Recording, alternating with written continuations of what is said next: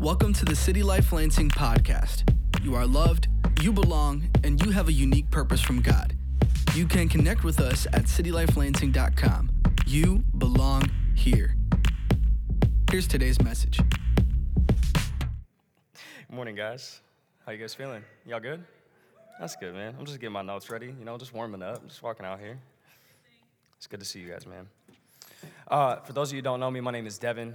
Minister in training here, and just have the privilege to speak to you guys today, uh, jumping off our Moment series, Leading to the Cross. And this series is so powerful because it's, it's really kicking off and starting with the greatest moment that ever happened was Jesus on the cross dying for the sins of humanity, you and me. But that big moment is actually a collection of really small moments. And just like your life, you've maybe had a life changing moment, something that was huge, and I can't step that far forward. Shout out to the tech team, well, Mike, little, little, little kickback.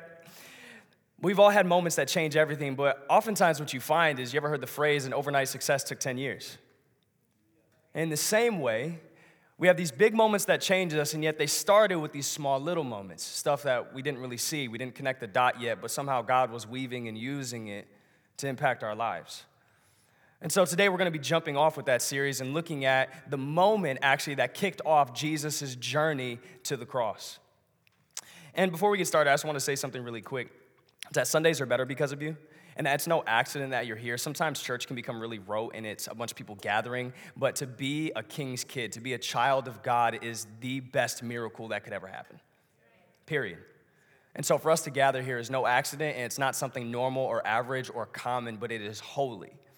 And so we, we just closed our last series, the Sabbath series. And, uh, you know, I love my little sister and I love siblings because siblings always tell you the truth. And uh, I just started learning Sabbath, so I'm kind of growing alongside you guys. But uh, she said a few weeks ago, uh, she said, it's awesome. She goes, uh, she goes, you know, Devin, Devin wants to look like he's doing Sabbath really well, but he doesn't actually Sabbath really well. And I was like, dang, gut check. But it was good because I'm still learning and growing in the content, but it has been life changing. And when we looked at Sabbath, there were four words that really captured it. It stop, put the phone down, put the work down, put the anxiety away, stop. God is good. Rest, enjoy God's gifts.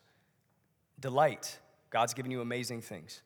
And then worship, remember the one who gave you the amazing things. And so that's it, that content's been changing me and practicing the way. I'm not a fanboy, but I'm close. Uh, go on the website, man. They've got some great content, and hope you guys have been enjoying groups and going through that together. We're going to jump into this next series that actually begins with a Sabbath. And I saw I didn't see this movie in 2004, but maybe some of you heard it. It's called The Butterfly Effect. You guys ever heard of it? Okay, crazy concept. I remember being a teenager and just my mind being blown. That, and I don't know if this is true, okay, so don't like hold me to it. But the idea that a butterfly's wings flapping can actually create something massive on the other side of the globe like a hurricane. And I thought to myself, that is unbelievable, no way. And I never saw the movie, so now it's on my movie list. I might go watch it. But um, but that concept, the idea that these small moments, these little deposits, can actually have incredibly big impact, is what we're going to jump into today. And so, to enter the scene, Jesus, just coming off of Luke 5, has been healing people, delivering people from demons. He's been calling disciples and, and really starting and kicking off his ministry. And then jumping into Luke 6 is where we're going to start today. And it says this if you want to pull up 1 through 5 on the screen. It says, On a Sabbath, he passed through the grain fields. His disciples were picking heads of grain, rubbing them in their hands, and eating them. But some of the Pharisees said, Why are you doing what is not lawful on the Sabbath? Jesus answered them, Haven't you read what David and those who were with him did when he was hungry? How he entered the house of God and took and ate the bread of the presence, which is not lawful for anyone but the priest to eat. He even gave some to those who were with him. Then he told them, The Son of Man is Lord of the Sabbath. And does anybody know someone like the Pharisees? Nitpicking. Me. Every detail's got to be right. Every dot, every line, it's got to be perfect. And if not, man, well, oh, who cares if you're hungry? That was the posture of the Pharisees. But Jesus, something so brilliant about Jesus. Jesus understood what the Pharisees seemed to miss that the human need of the moment transcended some really basic ceremonial laws. But you got to understand, man, the Pharisees get a really bad rap. They're more disciplined, more focused than I will ever be in my entire life. Period. More committed. Memorize the first five books of the Bible by 13. Jedi's. But Jedi Star Wars reference if you don't know what that means. sorry, sorry, inner nerd coming out. But they were incredibly disciplined, incredibly disciplined people. But their commitment to the scriptures and their commitment to God's law caused them to miss the point. You see, Israel was in a period of silence 400 years. God had pre- taken his presence for them because Israel was disobedient. And so, in a response to this, because they were so desperately afraid of being left alone, so desperately afraid of not having their needs met, they created rules and regulations around God's holy day, his Sabbath. Sorry, I got baby ears, so my mic's gonna fall off. They created these rules and regulations so that they wouldn't possibly, potentially, in any shape, form, or fashion break the law. They were so afraid. They guarded and put as much wisdom as they could around a day that was holy to the Lord. But what Jesus was showing through David is that while the Pharisees were nitpicking this little detail that actually wasn't even against God's law, David actually broke God's law, and somehow God wasn't angry. And it started to make the Pharisees question and Jesus ends with this line He says, I am the Lord of the Sabbath. He says, If I'm not offended by it, why should you be? Jesus was placing himself back at the center of Israel's worship and understanding of what it meant to follow the law. But the Pharisees didn't fully get it. So Jesus, because Jesus likes controversy, he doesn't always, you know, get away from it. A week later, bless you, uh, a week later on the Sabbath, Luke 6, 6 through 11, Jesus is going to show us when wrong is actually right and here's what happens. On another Sabbath, he entered the synagogue and was teaching, and a man was there whose right hand was withered. And the scribes and the Pharisees watched him to see whether he would heal on the Sabbath so that they might find a reason to accuse him. But he knew their thoughts, and he said to the man with the withered hand, Come and stand here. And he rose and stood there. And Jesus said to them, I ask you, is it lawful on the Sabbath to do good or to do harm? To save life or to destroy it? And after looking around at them, all he all, looking around at them all, he said to them, Stretch out your hand. And he did so. And the hand was restored. But they were filled with fury, the Pharisees, and discussed with one another what they might do to Jesus. This is the moment. This is the moment where it begins Jesus' journey to the cross. See, Jesus in this moment equates withholding the good you should do for someone with doing evil to that person. And that's a gut check. Because I, could not count the number of times where I have found it easier to avoid doing the good thing because I was obsessed with doing the right thing.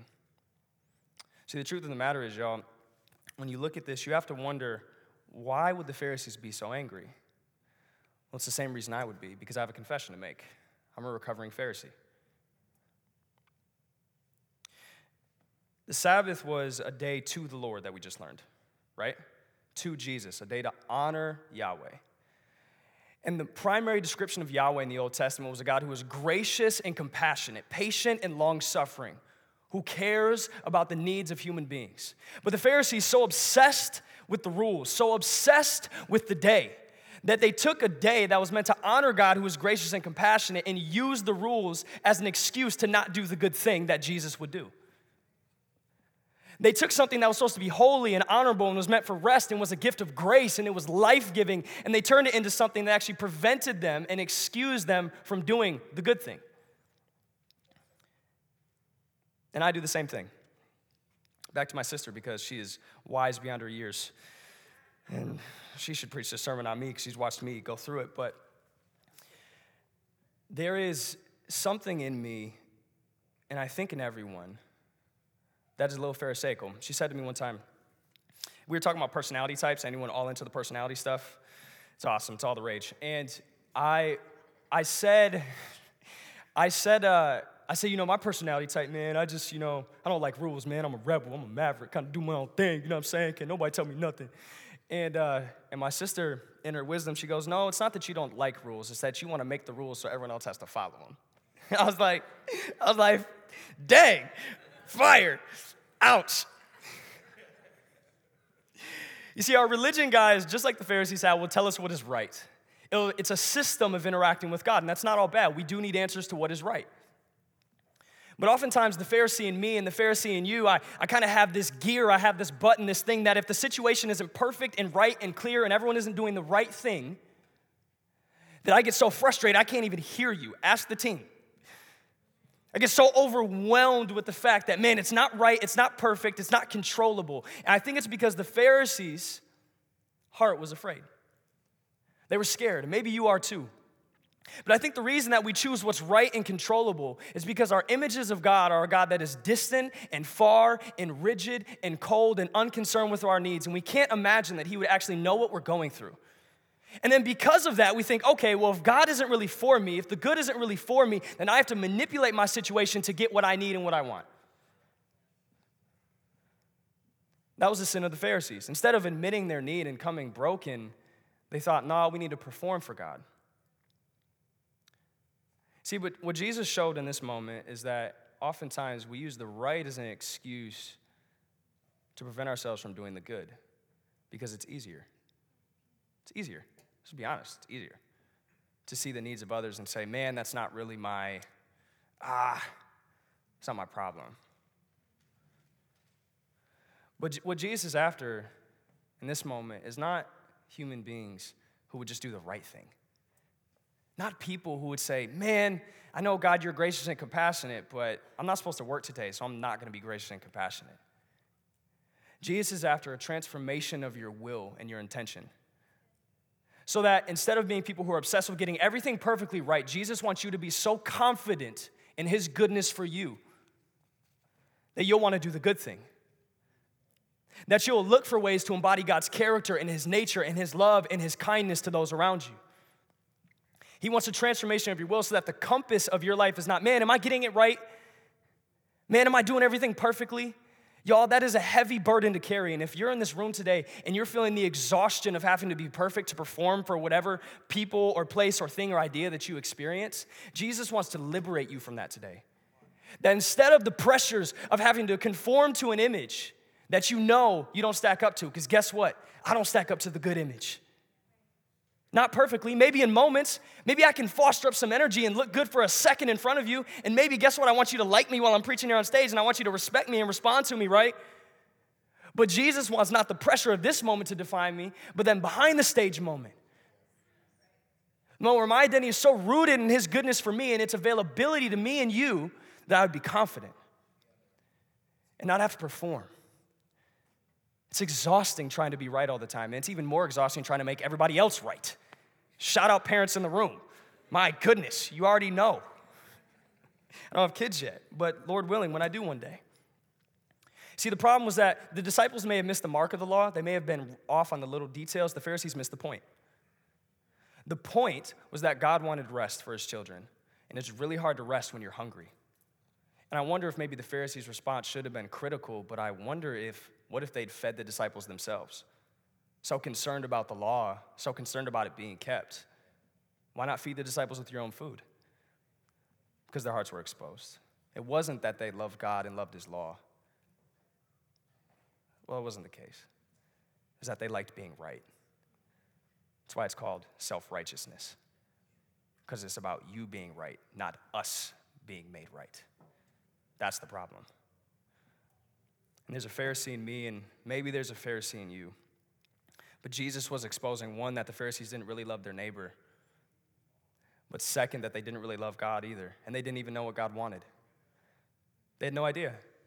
And I'll be honest, that's embarrassing as a leader to come up and say, Man, I don't fully get the one thing that's my job. Little embarrassing.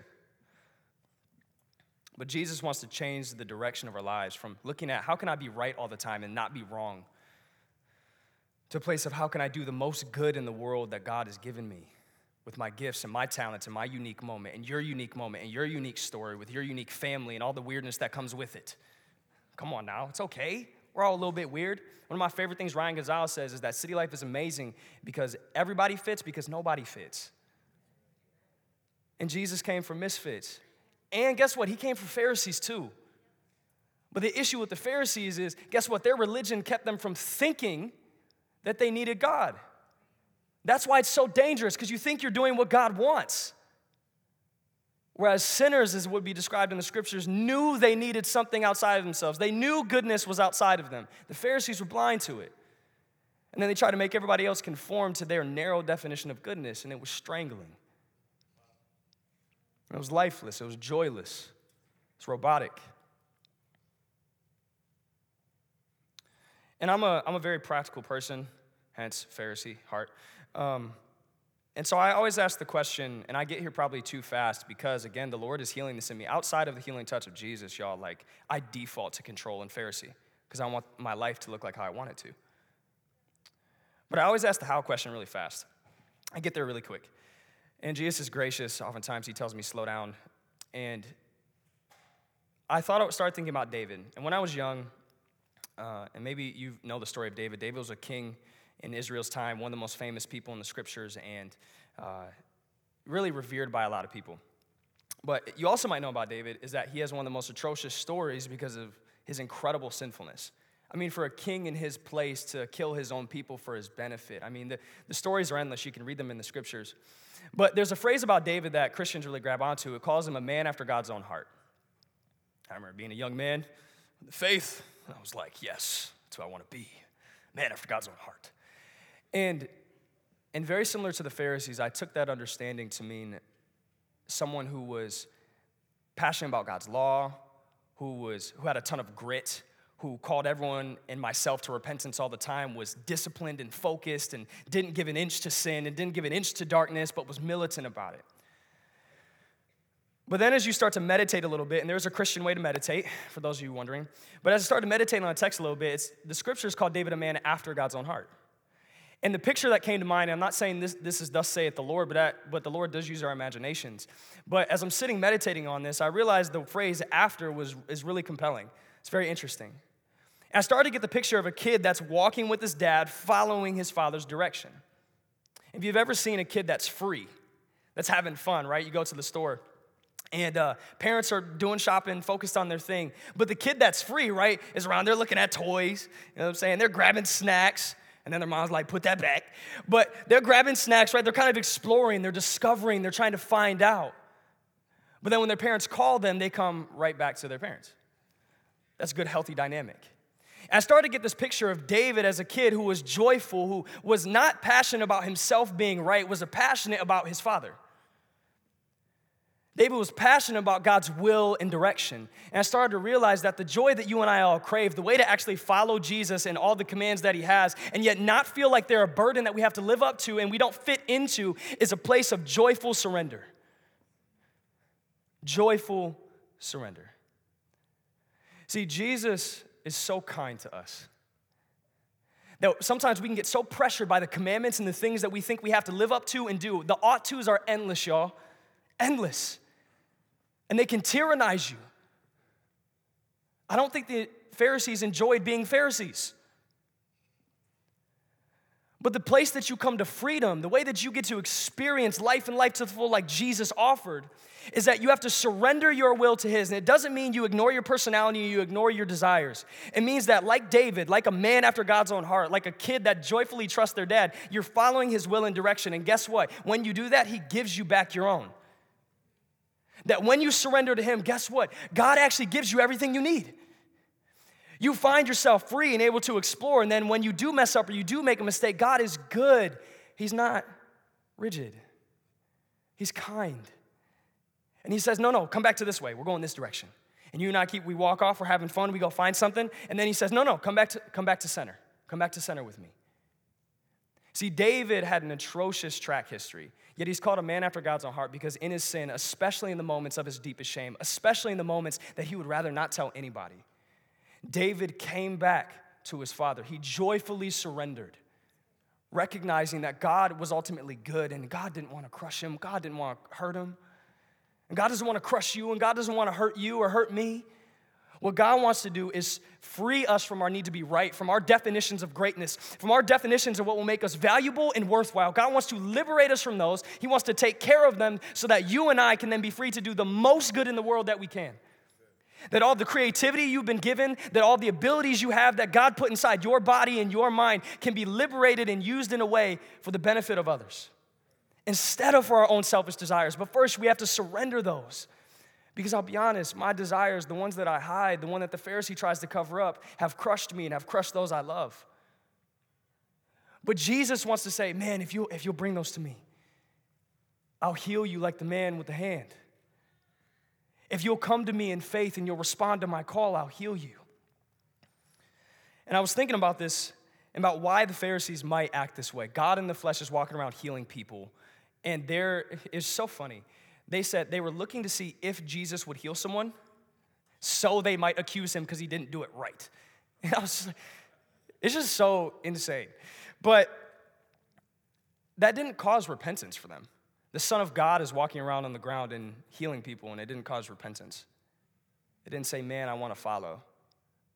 I think it's because the Pharisees were scared. When I was 13, I was playing basketball and, uh, and loved the game. Loved the game. And basketball is kind of the metaphor that my life plays out on, where I get to see my heart exposed. And so I use a lot of basketball metaphors. So if you're not an athlete, I, I apologize. It just kind of is my default. But um, there's a moment where I, I was playing uh, tribal basketball and I'm 13 years old and uh, I, th- I, may have had a good game, I don't know, my mom could tell you, but we, we were in the car, we're talking afterwards, and she'd seen some hesitation in me, some fear. She asked me the question, she said, Are you scared to be good? And as I thought about it, I just realized the answer was yes. And it wasn't because I lacked the skill, and it wasn't because I didn't work hard. I actually loved the game, committed to it, hours in the gym. It's not saying I'm sweet, it was just the passion of the time. And oh, that's, that's sweet. but what, what I, it's awesome. Still my baby. Um, what I, what I realized was, was that goodness was a standard that I didn't think I could consistently hit because I'd seen my own failures so often. And I'd got this image in my brain that the good wasn't actually for me. And that maybe I could muster it up for a moment and have a good game, but, but on the long haul, I would just disappoint myself and others. And, and I, I wasn't really planning on sharing this, and it's quite vulnerable, but, but I, we talk about lies here and identity because we live out of our imaginations of ourselves. We live out of our self experience, our identity. And one of the lies that I hear most often is that, Devin, everything you do will not eventually work. You won't get what you want and you will be disappointed. And that lie pervades on a daily basis. And it doesn't drive me every day. Some days it does, others it doesn't. But as I thought about that, it tied me to this question of good because I realized that basketball was just a metaphor for everything else in my life. That I didn't believe that God's goodness was for me, and the parts that didn't line up with that, I had to hide. And because of that, I thought the good wasn't for me, and then I couldn't let Jesus heal me. And so maybe that's you in the room today. You're like the Pharisees. We see God's perfect holy standard, we respect it, but we see how we don't fit in that image. And we think, okay, those parts I can't bring. Or maybe you're the other side what the scriptures would call the sinners or the younger brothers, and we're all sinners, so it's just a phrase that was of the time that the Pharisees used.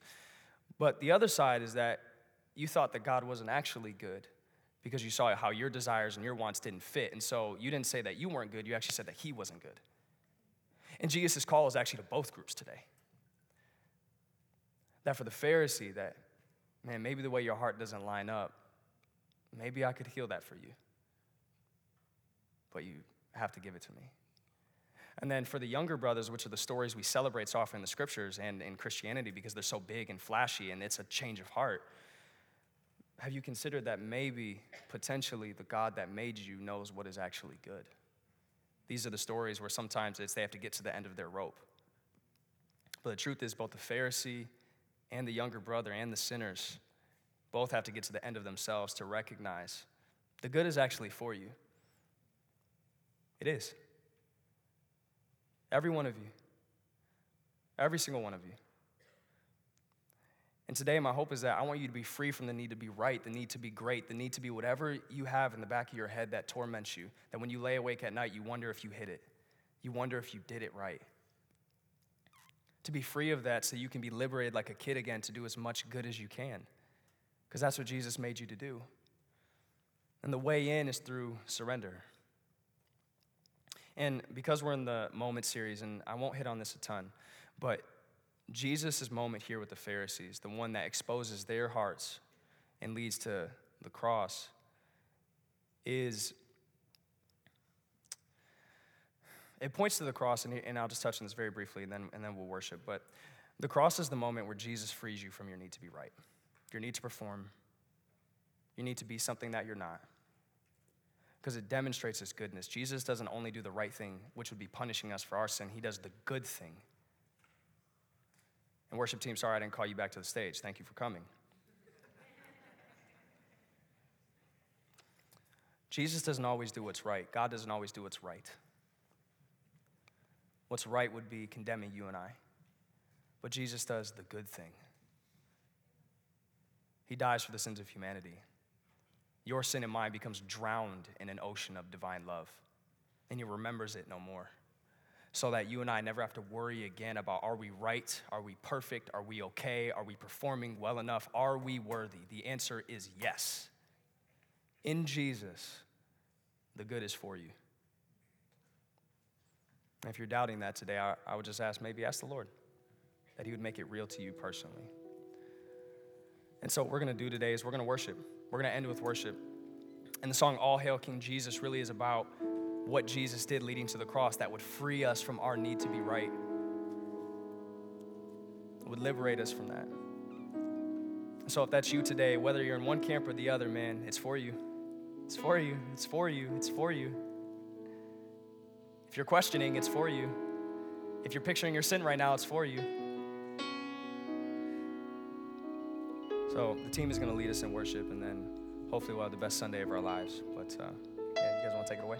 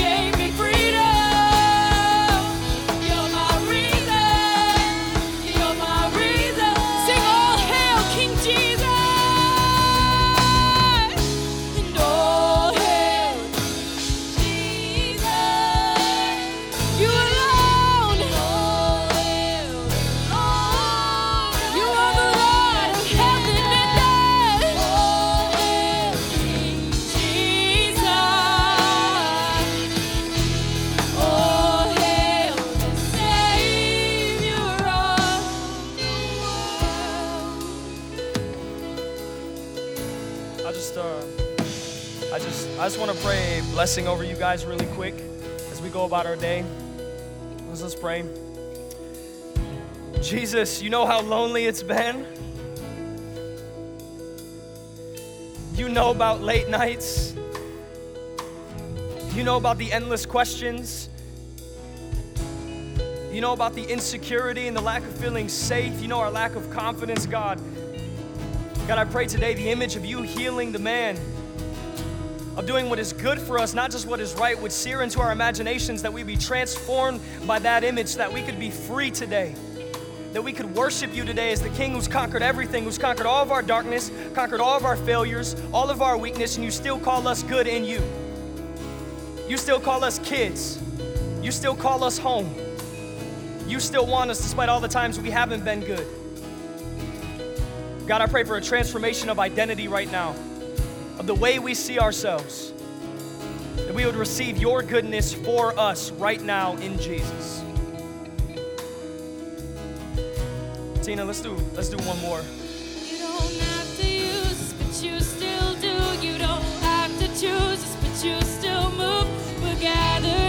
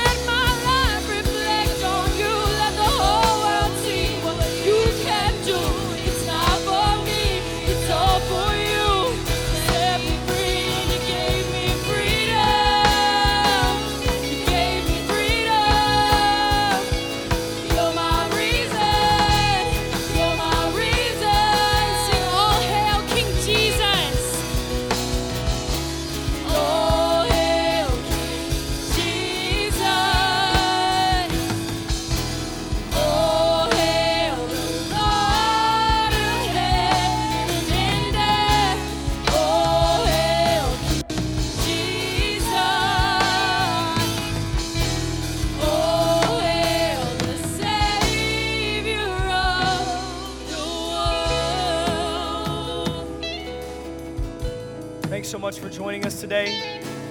In person, online, man, you're a part of it. Go to the Connect Center, talk about it, share it. Man, just, I don't know, just be open, be you. There's freedom and space to be you today, whatever that looks like. So we love you guys. We'll be back here next week, 10 a.m. and 11.30, all races, all faces, all ages. We're going to keep loving the city one life at a time, and we won't stop until Jesus makes all things new. Have the best week of your lives, y'all.